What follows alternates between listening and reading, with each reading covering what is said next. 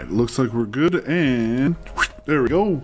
Hello, and uh, welcome everybody to another episode of Workflow Wednesday, uh, where we bring on industry experts uh, to kind of talk about their workflow. Um, get a little insight into their um, process, the industry, and you know those sorts of topics. Uh, today we're also joined by Matt Bach, our senior labs technician, and um, so I always like to start off. Um, we're joined today by Oliver Peters, an independent film editor, colorist, uh, reviewer, very very multi hyphenate um, gentleman. And um, in case in case anybody doesn't already know, um, go ahead and give yourself a little bit of an introduction. Who you are, what you do, and, and all that good stuff. Uh, okay, so uh, I'm Oliver, and uh, I uh, am based out of Central Florida, and I've been doing this for quite a few decades. I'm a freelance uh, editor, colorist. Along the way, I've worked in radio, I've worked in television and various facilities. And uh, I also do product reviews, uh, write up blog articles. Uh, originally started writing for a few of the trade publications. And of course, uh, print magazines have uh, had a challenging time uh, in recent years. So most of that is now online. So kind of all of the above. I'll admit I did uh, visit your blog uh, the last uh, this morning and just try to like absorb as much as I could really quick. Um, we got some really great content on that blog. I gotta say, um, one of your posts it was about the uh, VR on a Everest. Oh, what was it? What was the name of it? Uh, yeah, it was about, uh, I forget the title myself, but it was basically doing a VR project climbing Mount Everest that was a uh, a sponsored project for Oculus, hmm. uh, and and that falls into I some of the articles I write are interviews with editors on various projects and feature films and so on. And so this was one of the ones, and it was particularly interesting. Uh, not only from the VR standpoint, but the uh, the editor doing it was using Resolve to edit it and also uh, a lot of the, the VR stuff because he's tied into Fusion. He comes from a VFX background, so a lot of the you know fixing the stitching and all of the mm-hmm. things that get involved in VR. Fusion is his tool of choice for a lot of that. Yeah, but that, that one was really interesting. I'll, I'll admit that I'm much more of a skimmer reader. Uh, I kind of skim through things as, as I read, but that one, I, I spent quite a bit of time reading that one. I thought that one was a really, really, really nice piece of content. So thank you for doing that one because I t- got a lot out of it. Thanks, thanks. That's great. Um, yeah, some of it. Oh, I, am just now seeing the one you're just talking about, um, Matt. And I have to admit, I, I was mentioning this earlier that like some of this kind of goes over my head as a, as just kind of a, a regular Joe. But um, it's always it's always fascinating to learn more. It's so there's so mm-hmm. much there's always so much to learn and, and dive into.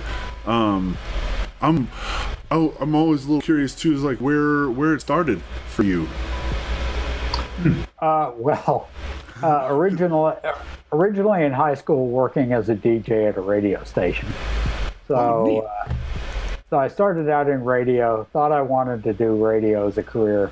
Uh, realized on the first job, based on some of my colleagues who were like station manager and so on, uh, that they had kind of been uh, screwed in a number of their jobs over the years, mm-hmm. and that that was kind of uh, par for the course in radio. So then when I went to college, I ended up by association on the audio side getting a job at the local PBS station doing audio, and then that migrated into video. Knowing video got me my first job as an editor at a linear facility, uh, doing commercials and so on. Oh, neat. Oh, wow. So I've always I know I've heard um you know hear about like Premiere Pro and things like that is a non-linear editing sort of thing. Um I suppose that always there implies the the opposite coin of linear editing. Um I, I imagine that comes from the physical film then, like it has to be in line. Well, I never cut film other than in college, a few classes. So hmm. linear uh, really had to do with editing from one tape to another. Oh, right? okay. So so it's all videotape based, and the idea being that if you put shot one, two, three in order, and now you decide to change that order around, you got to go back to the beginning and lay it down sequentially again, right? It's got to be Oh. re-recorded. So hence the linear side. And when really Avid, they weren't absolutely the first one, but they were among the first. You know, they kind of coined the idea of non-linear, meaning you could rearrange things. And there were non-digital systems that really preceded them that kind of mimicked that with multiple VHS decks running in sync, and then uh, Lucasfilm had like a laser disc based system. So there were a couple of variations, but non-linear just simply means you can randomly rearrange the order without the penalty of having to start all over again. Oh, okay. Whenever I hear about stuff from, you know, a little bit earlier before I was getting into any of this stuff, I just always feel so fortunate of like, oh man, it's so much easier. Like I can just throw something into Premiere or Resolve or whatever and move stuff around. And to me, you know, as someone again who just came into this stuff maybe four or five years ago, that's normal. But then you hear about, you know, back in the day, um, like, sounds like you didn't get much of the joys of cutting film, you know, actually, you know, physically cutting film, but hearing those stories of the people who did stuff back then, it's it's absolutely amazing how far things have come in what 20 years or so.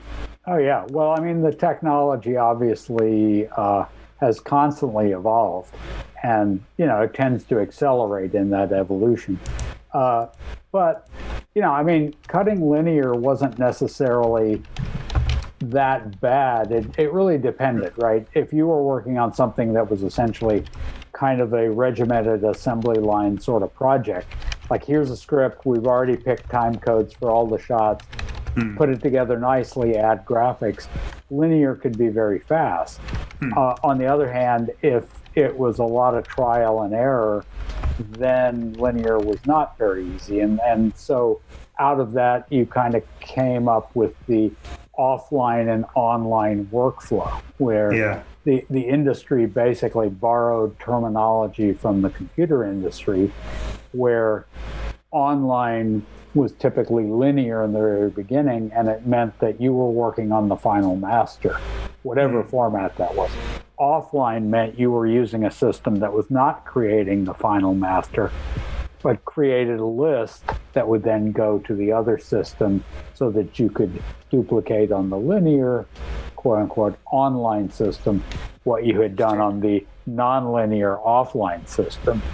And linear went away when offline slash nonlinear finally got to the point that the resolution was good enough that you had master quality stuff that you could spit out of the computer. So at that point, you no longer needed to spend quarter of a million dollars on a tape machine times three or four. Yeah.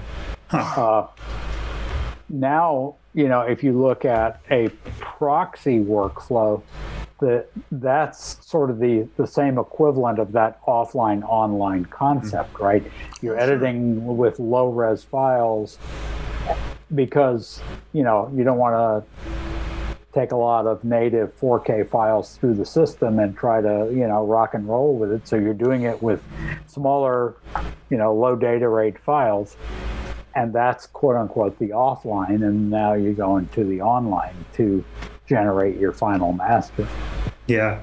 Yeah, it's always interesting, like the, the whole proxy workflow. Um, I mean, because us coming from like a you know high performance workstations and stuff, a lot of people come to us at the same like, I never want to use proxies again, or I never want to have to transcode. And sometimes like it, the people who aren't super, I, I, don't, I don't know if it's the right word of saying this, but super educated in like how things work behind the scenes are sometimes surprised. Like, oh yeah, I have this footage from a drone and it's this tiny file. And it's like, oh, that's going to be awful. It's a Yeah. small, like, super compressed HEVC, like 4K. And it's like, no, you need to, you know, transcode it or use proxies to like ProRes or something else. And they're like, but it's going to make it 10 times bigger. It's like, well, like, yeah.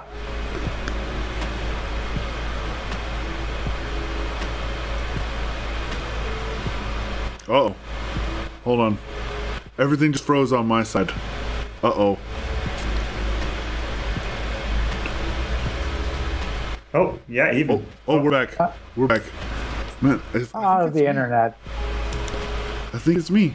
I'm telling you, this only this only seems to happen uh, every once in a while on when I'm in the office.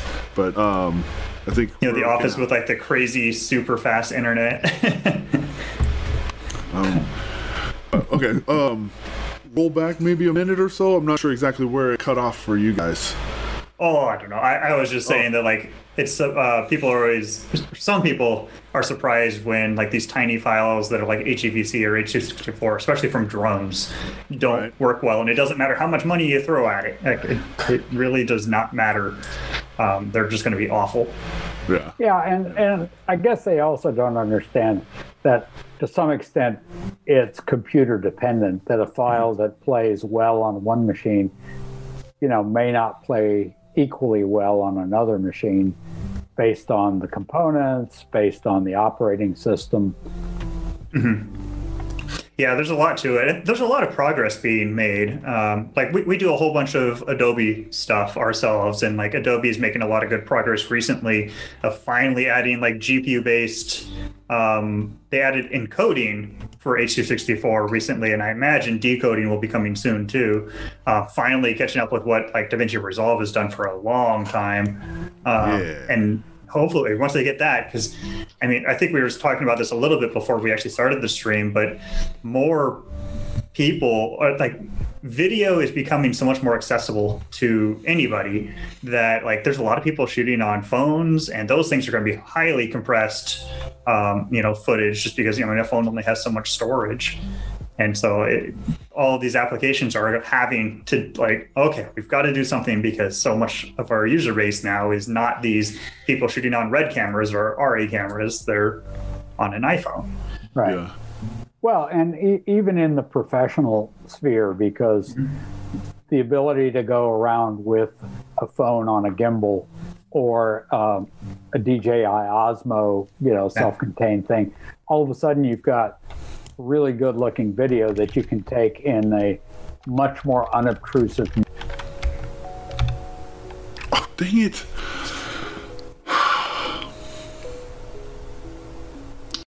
Some sort. oh no houston froze oh there he's back It keeps it keeps it skipping still- a little bit. It, yeah, we may we may have to uh, investigate this a little further afterwards. Um, yeah. Um, I'm sorry about this, you guys. I appreciate you That's right. struggling through with these technical difficulties that we have here. right? Um, It- it's the mice on the internet. right. Not enough hamsters in the wheels. Exactly. Um, uh, there was a But- but I question. mean- uh, I think for Matt, not to, to interrupt the flow here real quick, but there, I No, go ahead. It's an interesting question. Um, similar to PC performance, um, uh, and, and a, the kind of the cost to performance chart, is there are there diminishing returns with file size to quality? That's. I, I mean, you probably have some thoughts on this too, Oliver. I mean, first of all, like, there's going to be certain codecs that are just going to be massive. You know, something like ProRes Quad 4 or something is going to be giant. And, you know, that's. I mean, the different flavors of ProRes, I don't know if I can really talk about like what you're getting out of it. I mean, some of it's going to come down to like the color space, you know, if you're going to do a heavy corrections, are you going to get banding or not?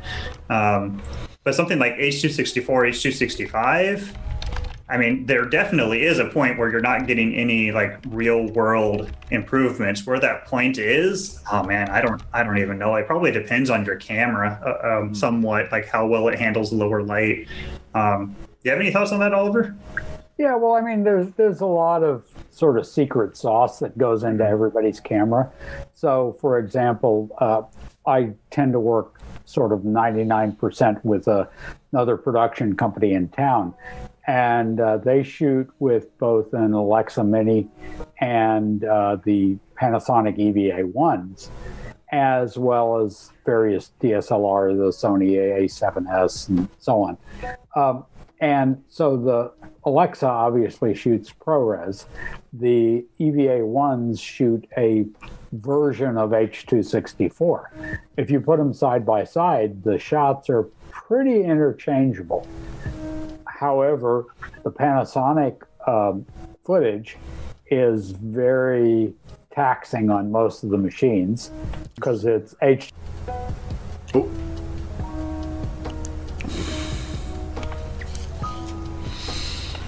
It's basically doing an on the fly. They both seem to color correct about, about the same and so on. But you know what people don't understand is well the that H264 is necessarily the same thing as the one shot with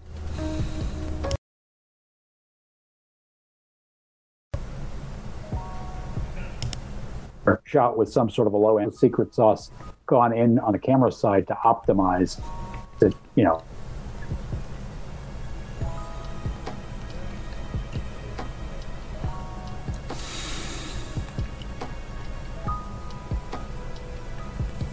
For that or to to any combination so um, hard to say i mean as an editor and a colorist I would say give me the highest quality you can possibly afford to give me, and then let's go from there.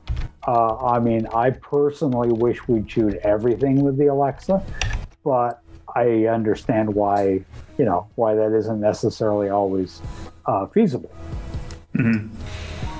Yeah, I mean, especially, um, I mean, because we do a little bit of video work around, you know, our our office. Not not a ton, especially not now.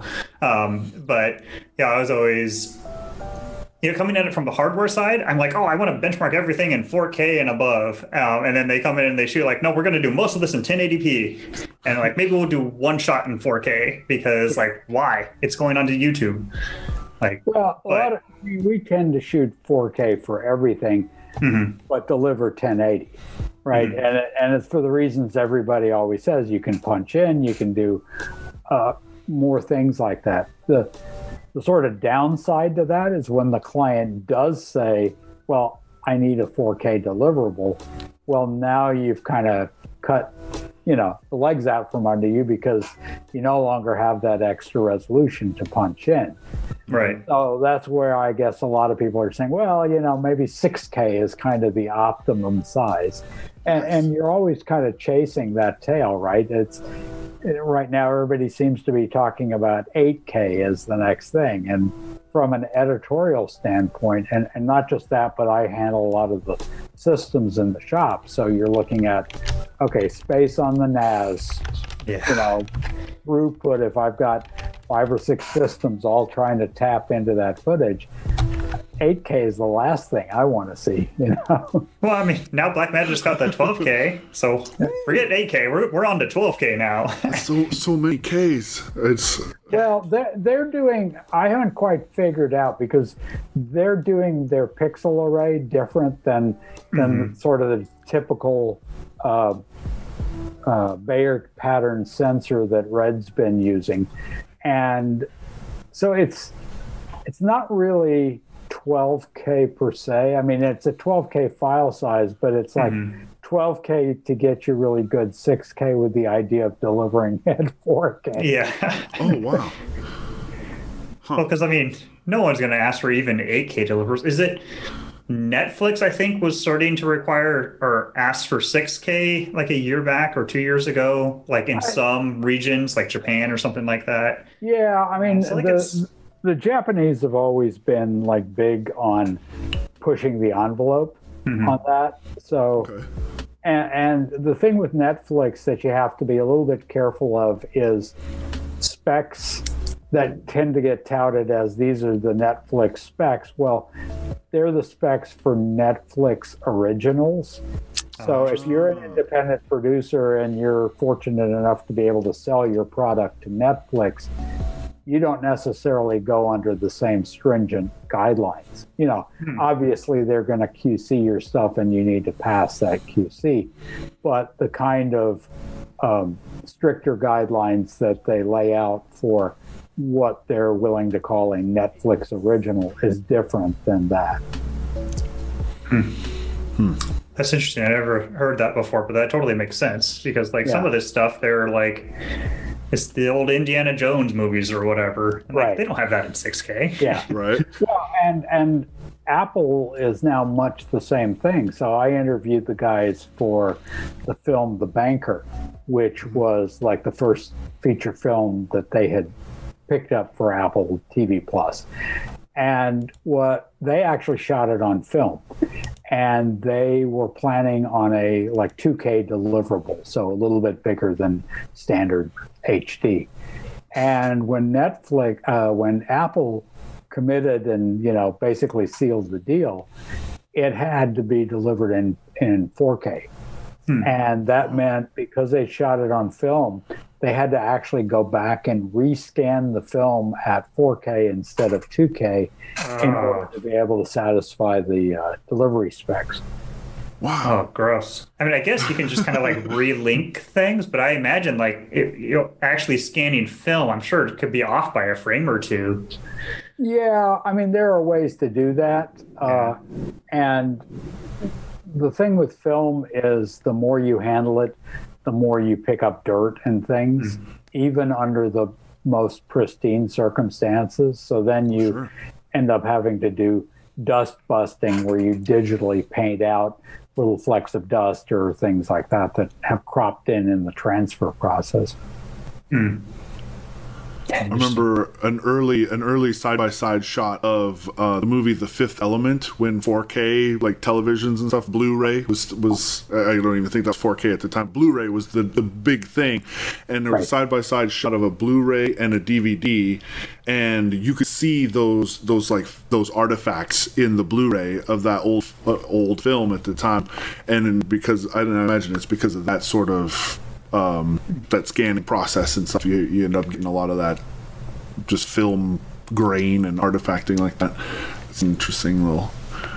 yeah, well, film film deteriorates deteriorates over time uh, because the the dyes tend to leach out, and mm-hmm. uh, you know that's why people who really want that archival, there there are a lot of steps they go through to try to get it as, um, I guess, in a in a format that will stay forever, right? So, right. not just digitally scanning, but there are things like uh, uh, where they'll do um, basically black and white negatives that represent uh, three color ranges. So basically, you combine those because the black and white film stock holds up uh, and doesn't lose, you know. Interesting. Huh. Yeah, I, I, didn't. I didn't realize that the the that that would be that way. And then, and so I guess then you have like three three separate reels for each each uh, red, green, yeah. blue.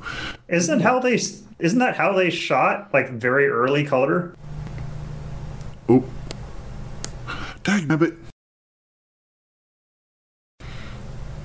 Was they, split? Yeah, they were down again, Houston. A little, yeah. Um, Hiccup. Yep. Uh, I'm gonna have to figure this out afterwards. It's very unprofessional. Me. I apologize. but um, I remember that's how they did um, Mary Poppins. That's how mm, they got okay. the. That's how they got such a clear um, cut uh, instead of like a green screen or blue screen or whatnot like that. Um, uh, oh, who I watched, I watched the video of that uh, VFX artists react. I do. I think it was. I, I watched that episode too. Yeah, what they what they had to do it was they had they had a prism to separate the light, and they shown a. Um, I don't think it was UV, but it, it, was some sort of like light that you can't see um, on the background, and then so they basically got a perfect matte um, of like the actors in front of the background screen. And um, they can't do that anymore because they can't figure out how to remake that prism that separated all the color that we see onto one film and the color that we didn't can't see onto the second to create the matte like it was a one-time prism that they could never ever replicate again. Yeah, yeah. that's why mary poppins like it has amazing like way better than what we could really possibly do with a green screen or blue screen especially back then. Oh yeah. Well and it just looks so good. Where film gets interesting is uh, yeah, there's been a lot of discussion and people write about this, but basically late 80s and 90s, that era of television is basically lost. Mm-hmm. Be- because that was an era where you no longer cut film, you transferred it and you edited it electronically, right? So you end up with a videotape master, which at that time was standard definition. Hmm. In a case like the Star Trek um, Next Generation, those video effects were all done at standard definition resolution. So there's no film to go back to that's got all the complete visual effects. Hmm. And if they ever wanted to do a, a really enhanced version at whatever modern resolution you pick, you would have to rebuild all of those visual effects, which would most likely get cost prohibitive. Is that why we got the Star Wars remastered versions where they changed everything? no, I think. no, I know was, that wasn't actually because uh, Lucas could, right? uh, but you know, I, interestingly enough, in in the '90s, uh, I worked at the uh, post house that was on the lot at Universal in Orlando. Hmm. And we were doing post on several first run television series. So uh, one of them was uh, The Adventures of Superboy, and then there was another one called uh, Super Force. Uh, but there was also a Universal one called Swamp Thing, right? Oh, Swamp Thing, yeah. We did all the post on all of it, all the effects, everything. Well, in the case of Swamp Thing, Universal didn't have a lot of trust in what video industry was telling them in terms of, oh, this stuff will always be great. You can always transfer to something better. And they insisted on having a cut negative for everything. Hmm. So any effects that were done were only allowed to be done on film. So if it was shot at a frame rate intended to be slow mode, it could only be a film friendly frame rate. Uh, if there were titles, they had to be optical titles and so on. And so, of those three series, Swamp Thing is the only one that still has legs that they were able to go back to the negative, retransfer it in HD. If they want, retransfer it in 4K, you know, whatever. And the other ones, they're kind of stuck in the standard def uh, you know, prison of their time. Huh. Yeah, that's interesting. I never considered that. Like, yeah, all the effects and everything. Like, if that wasn't on film, like, yeah, you can't make it higher res. Right, right. Are, are you familiar with the uh, the 1960s television show called The Prisoner? No. That's like a cult sci-fi classic, right? Patrick McGoohan was the uh, the star, okay. and so this was done around similar time as uh, the original Star Trek episode. So mm-hmm. I don't remember exactly, but like 67, 68. Uh, and um, it's a very bizarre thing, but uh, that was recently like retransferred, and there's a a website, and I I don't know the name of it, but they have posted all of the original episodes, which is only like one series. It's like 12 or 13 one hour shows. And it's gorgeous. It's amazing what it looks like. Uh, you run it on, you know, your computer and it looks very pristine. And of course, at the time, they went for, you know, very vibrant colors and, and stuff like that. It just really, really pops today. Interesting. Cool. We have a couple questions for you, Oliver, if you don't mind. Um, sure. Patrick thirty two oh three from Twitch. He's, he asks, how do you transfer? Uh, how do you do file transfers for large or many files? He assumes cloud, but then uh, does that result in no compression and m- must take forever to download and upload? Yeah, cloud cloud is is a, a, big issue right now because obviously everybody's dealing with that COVID work from home, uh, and unfortunately there is no good solution right now. Uh, there are various ways to remote into something to move files around, uh, but ultimately it really requires better internet connection than most people have uh, at at home. Uh, so normally what we do is we use Frame.io for review and approval. So okay. a lot of our clients, their final product isn't a broadcast master. So a high quality MP4 is fine. And that's how we often deliver that to them. Uh, and we'll keep a ProRes master or whatever we need, you know, on our servers for future copies and so on. Um, we don't move like raw footage around in the cloud, any of that. So uh, right now we've got uh, several editors working on projects from home, and we've moved one or two files around through Frame or WeTransfer or FileMail, any of the typical services. But uh, since they're in town, it's easier and quicker to dump a bunch of raw footage on a drive and say, hey, you got to swing by the office and pick it up.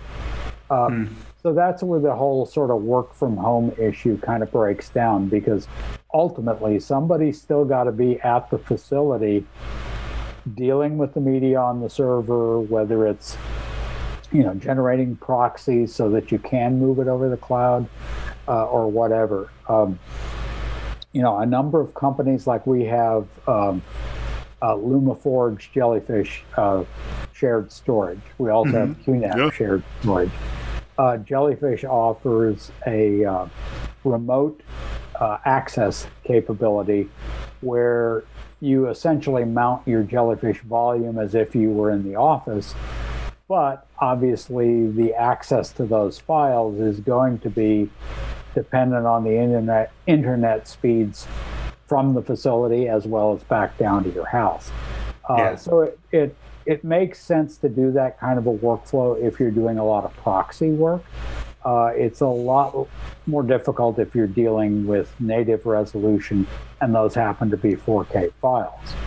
Um, so, you know, for the most part, we do not move a lot of files around over the internet if you're talking about a day's worth of dailies or things like that. So, one question, because I mean, backup is always, I think, should be something people are always considering. Do you how do you handle like um, backup or archival? Do you use the cloud for any of that stuff, or do you just all keep it on on site? Well, uh, cloud becomes prohibitive on that because yeah. right now, so the particular client that we do 90% of our work for is an ongoing client with a lot of evergreen B roll footage that we are constantly mm. Updating and tapping into. And we do everything at, at native resolution. So that stuff is either HD or 4K.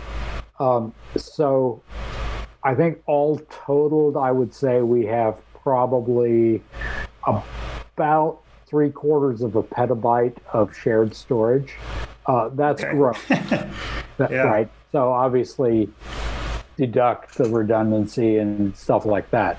Um, and it's not all filled up. So let's say I've got several hundred terabytes right now that is currently available on the shared storage if we were to try to move that to the cloud, uh, it would take forever.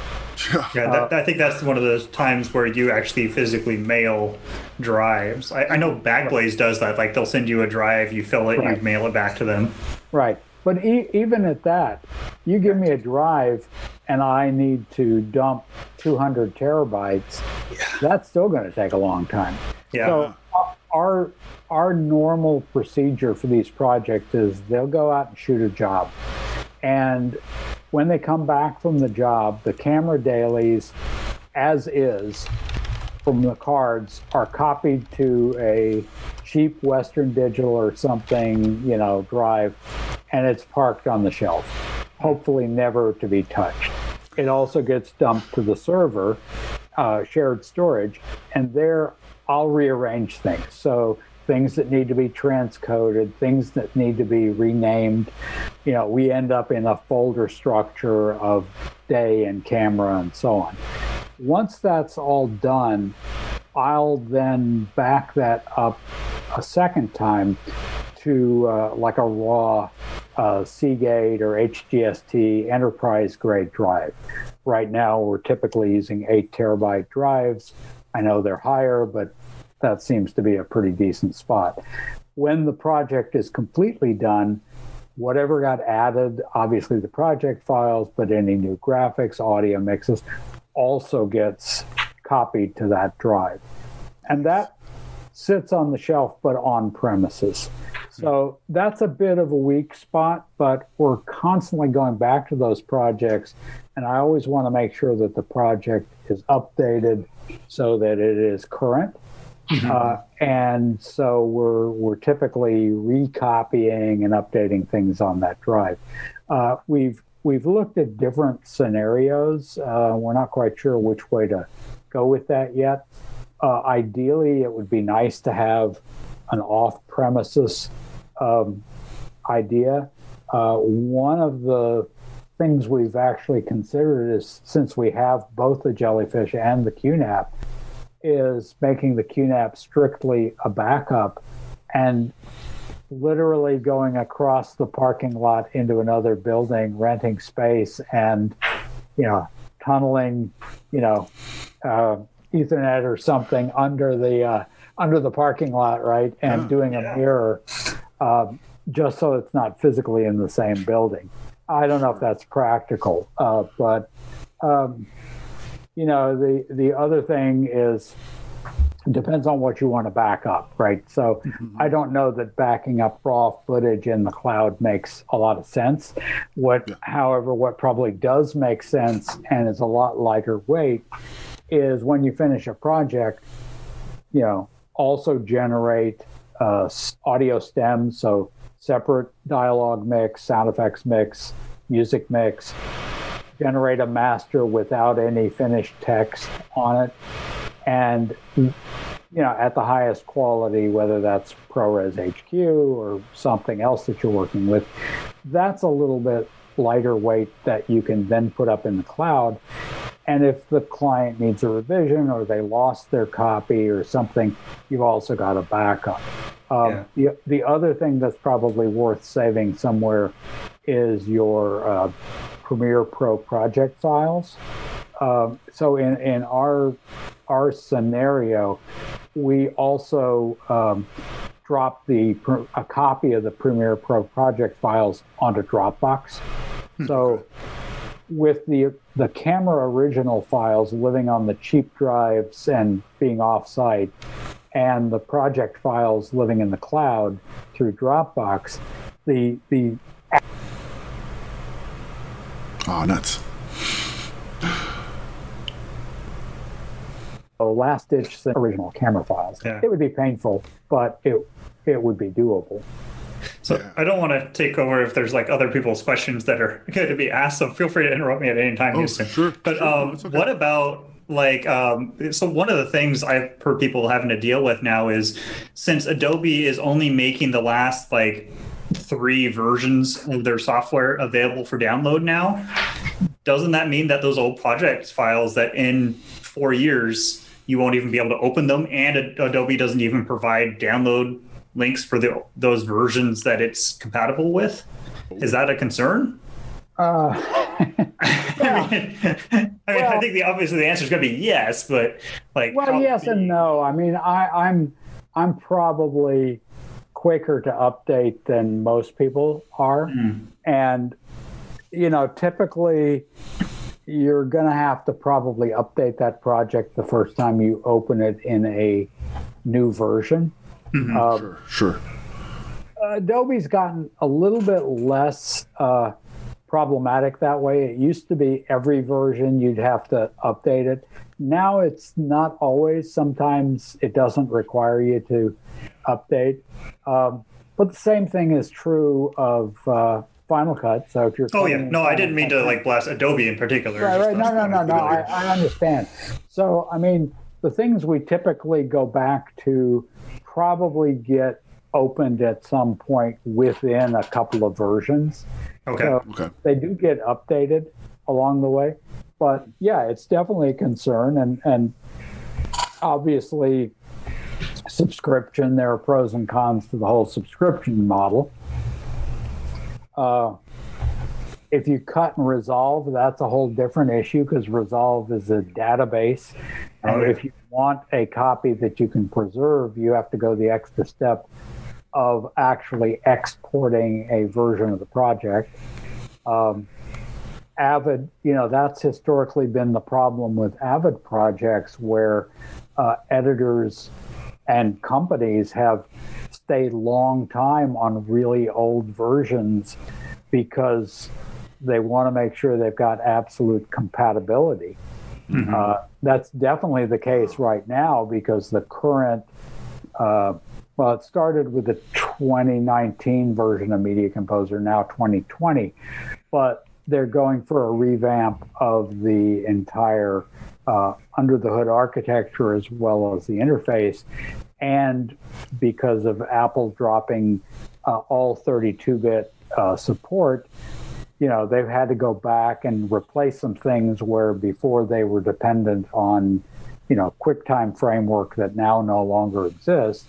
Uh, there's a there's a level where you're not going to have backwards compatibility, and of course that means a lot of companies won't upgrade or can't upgrade.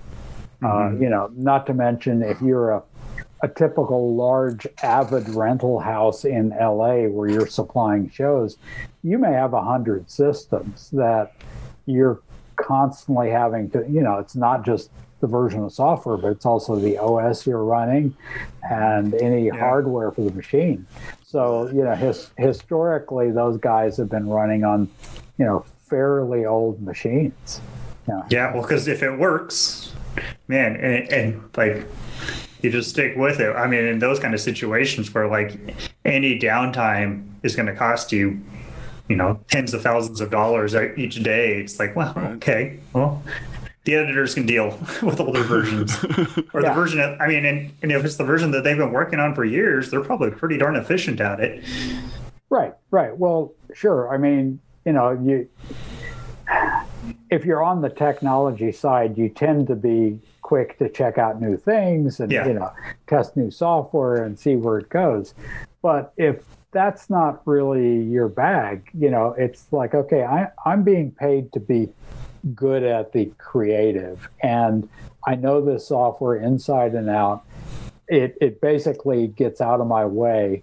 So at that point, the last thing you want to do is have somebody throw something that looks completely foreign mm-hmm. to you, which is you know which is the uh, the um, basically the place where Apple made the shift from Final Cut 7 to Final Cut 10, right? Mm-hmm. They just went the brutal route and said, we're going to cut the cord right here, and you're either with us or go to something else. and that kind of backfired on them just a little bit, it feels like. Well, I, you know, some, some, grumpiness about that. Yeah, the, there's grumpiness, but I think they also picked up a whole, probably a whole new level of user. I, hmm. I, I think you know their position has always been that they like the professional user, but that's not necessarily the focus of their business. Mm-hmm. So, you know, we'll put those things in that a professional user will need, but we're really adding all these things that make it easy, make everything get out of the way. And I, I think what you saw historically in, you know, Final Cut one through seven is it kind of went more down the route of the professional user. And it hmm. wasn't just Final Cut Pro, it was also Final Cut Server and the Xserve and the Xsan and all of that. And I think somewhere along the line, you know, jobs went, wait a minute, that's not who we are. You know, we're taking a different route. Yeah. There was there was one more question from uh, from YouTube. Uh, Richard Putnam's asking Oliver, uh, "Have you ever watched old Russian movies? And if so, what do you think of the Russian influence in movies?" I have not watched old Russian movies. No. Uh, so uh, I don't don't quite know how to answer that uh, other than other than you know the classic things you watch in in uh, you know film classes like you know Battleship Potemkin and that sort of stuff. So hmm. okay. Uh, I have, I have to kind of swing back to the topic of, about Apple. I have definitely noticed in especially in recent years, they have tended to, it seems that they've tended to target more of the, I suppose, average consumer market, um, which kind of explains a lot of the lack of uh, improvement in like hardware and things like that. Um, and and uh, I mean, just their product line and things like that as well. Like they focus so much on laptops, and in that sense, they they put a lot of effort into the like MacBook Air and yeah. that sort of thing. Kind of left a lot of their professional creative side kind of behind um, for a long time, and, and Yeah. just now kind of started to get back into that. It seems. Well, yeah, I don't. I mean, you know, uh, trying to figure out what Apple does and why is like criminology, right? You, uh, it's just kind of pointless. You just either go along with it or you don't. Um, I- I think just the focus has always been to make tools that are uh, easy for people to use and do creative tasks, uh, however you define that, right? And, and I think they're constantly working on things in all of those segments, even though we may not see it. So, you know, maybe it takes them a long time. You know, I, I don't know why they sat so long on the uh, on the 2013 you know trash can Mac, Right. but then you know the you know the new Mac Pro is really the polar opposite. It, it's going back to the you know quote unquote cheese grater design, Right. but it, it's really an upgradable machine and all of that. But it's insanely expensive as well. Uh, but on the other hand, if you want to uh, not worry about user upgradability, then the iMac and the iMac Pro is a pretty pretty good item. But you know, look at look at the market share. I'm sure they're selling way more laptops of every version than they are desktop machines. Well, and iPhones and services, iPad, like the iPad. services are getting more more for them. Yeah, Yeah. yeah.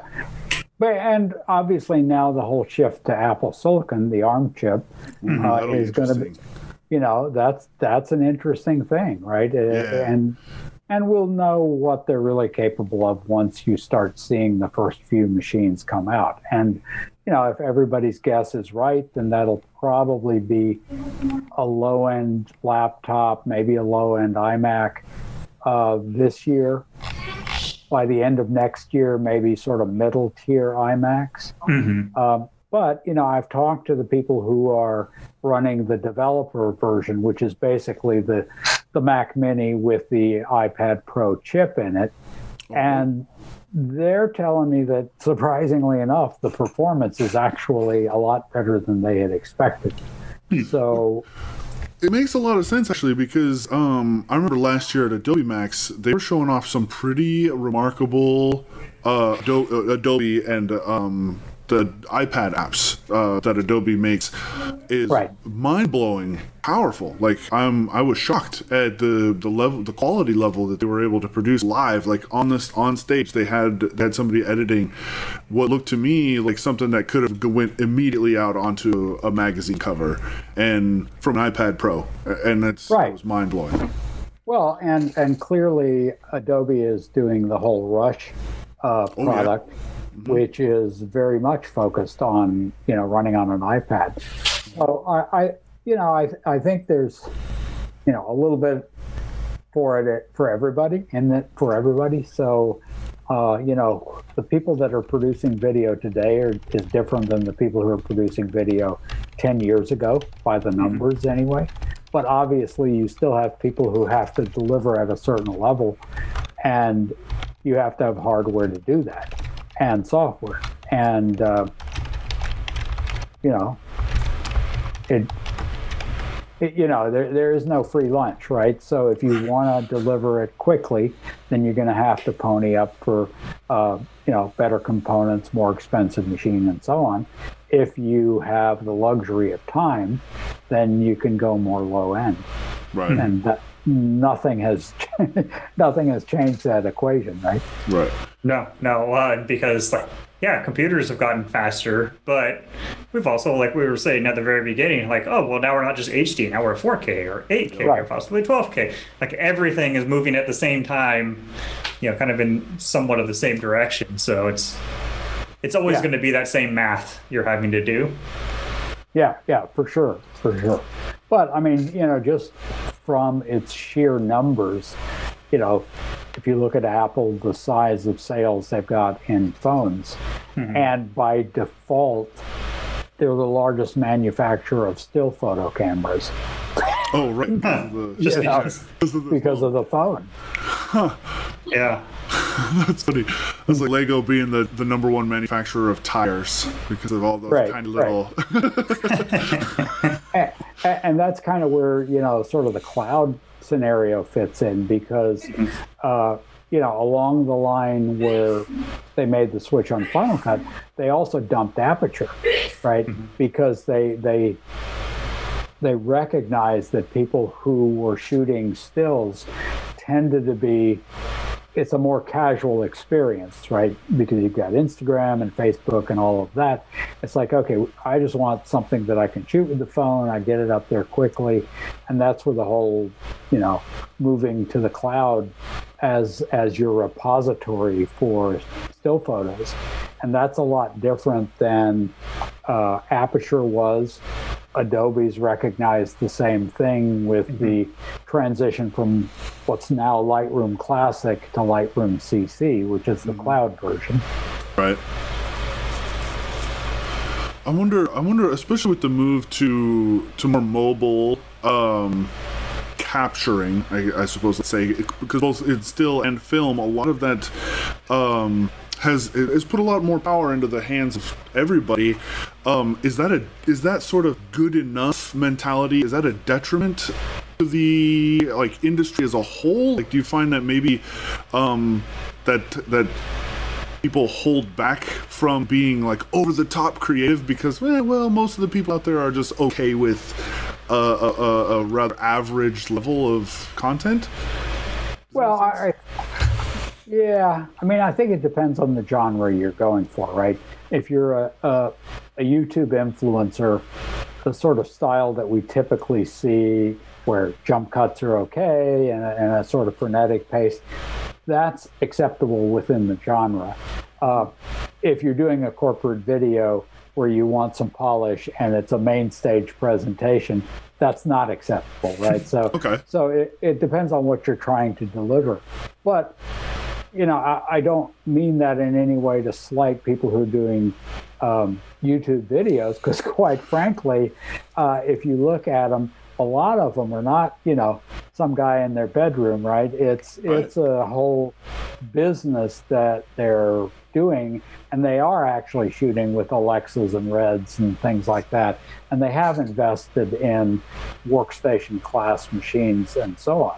You know, so there is a, you know, there's a different tier of, you know, this guy doing cat videos versus this guy doing you know product reveals and and things like that. So it, it, it really it depends on the context. And sometimes i think you have to as a producer you have to have enough pride in your own work to go well yeah the client may be happy with a lower level of quality but if we can budget permitting let's let's do the best possible job we can because in the end that's going to stand out against people that you're competing against. Hmm.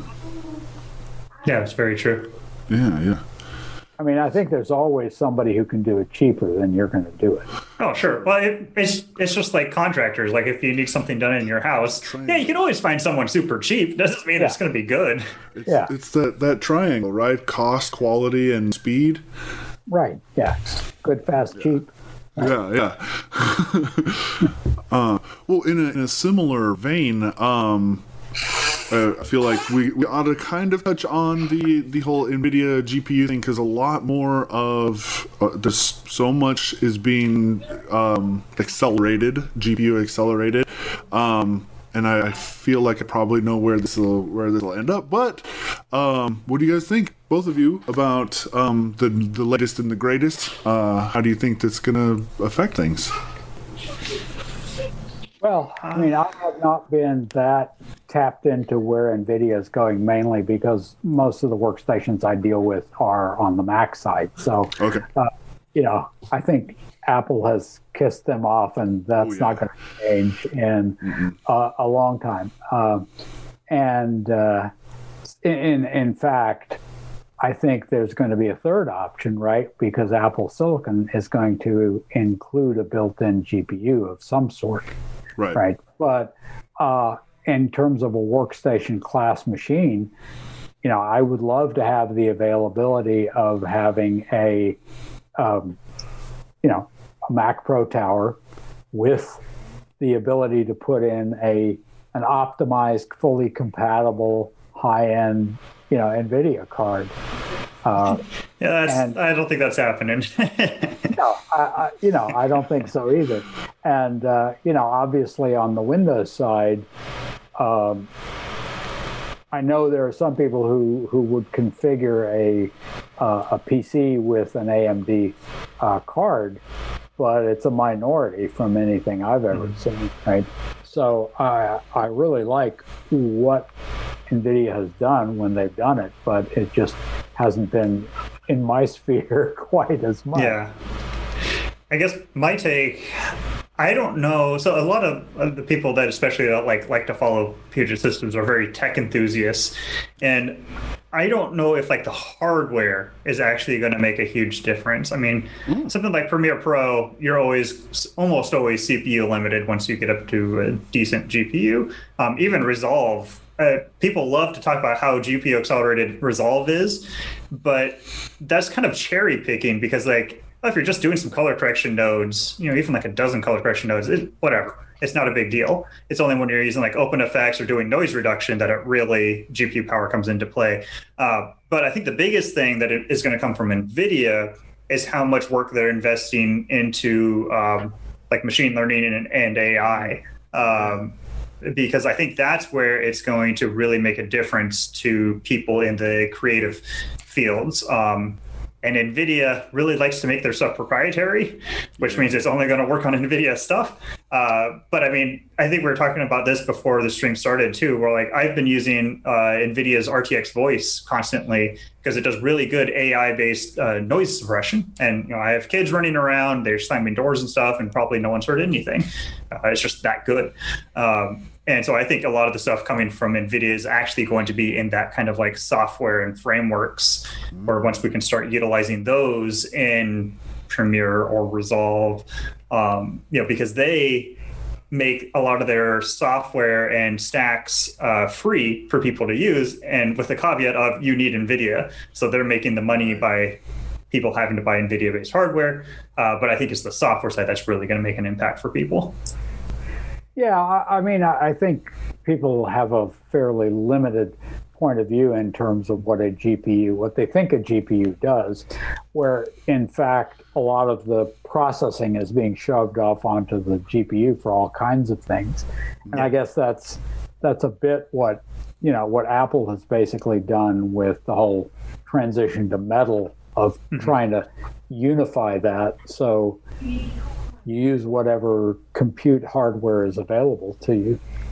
Yeah, well, it's an extremely complex topic. I mean, we say all the time, people say, well, why doesn't Adobe just make everything multi threaded? Because it doesn't work that way. Why doesn't Adobe make everything GPU accelerated? Because it yeah. doesn't work that way. Like, you can't just, it's not just magic where you flip this flag from GPU enabled equals one and uh, yeah, it works now. Yeah. Like, oh, it doesn't, well, I, I, doesn't work. I think probably the most common uh, request probably is why isn't After Effects completely real time? and and they're doing some good work. I mean, they added GPU acceleration. I mean, a while back, um, and now they're they've been teasing, like super teasing, um, multi-threaded capability back into After Effects. Um, they teased it like lasted uh, NAB or Adobe Max, I forget what, but it was like in a session and like they never advertised it anywhere else. But like I've got pictures, I took pictures of like in this section they were talking about it and they did a little demo and like still nothing official, but well, maybe it'll come eventually. But so yeah, I mean Adobe, Adobe does that. They'll they'll yeah. they'll toss out things that are probably pure research that mm-hmm. may make it into a product in two or three years, but not in the way it was presented. Yeah. Well, that's like their whole uh, automatic, their rotobrush stuff uh, started yeah. out kind of that way. But. Well, one of the things though with NVIDIA is that has me a little nervous from a computing standpoint is they seem to be really big into uh, like vehicles and driving and hmm. It's my understanding that they're like the GPU that drives a lot of the electronic displays and things like a Tesla and so on. Oh, yeah. So uh, I'm wondering if that's way more money for them than you know a high end. It might be, but I mean, it's just like there's probably Intel products in your toaster if it's a you know Internet of Things. Like I think some of that's just diversity. Right. Like they're they're trying to make sure they spread everything out so that you know if something does happen in one market, they're still fine because of all this other markets. Or or Bitcoin mining. Right. Yeah, right. oh, we don't need that. to be said though about it. Definitely feels like Nvidia is using the like gaming and enthusiast side of things to fund so much of their scientific computing, AI, oh, yeah. machine learning sort of arm, and uh, and and I think and I think it's kind of a, uh, uh, a feedback loop in a way, like you know people buy these graphics cards for playing video games that allows that allows more GPU compute sort of AI stuff which ultimately leads back into better video games, better graphics processing, better.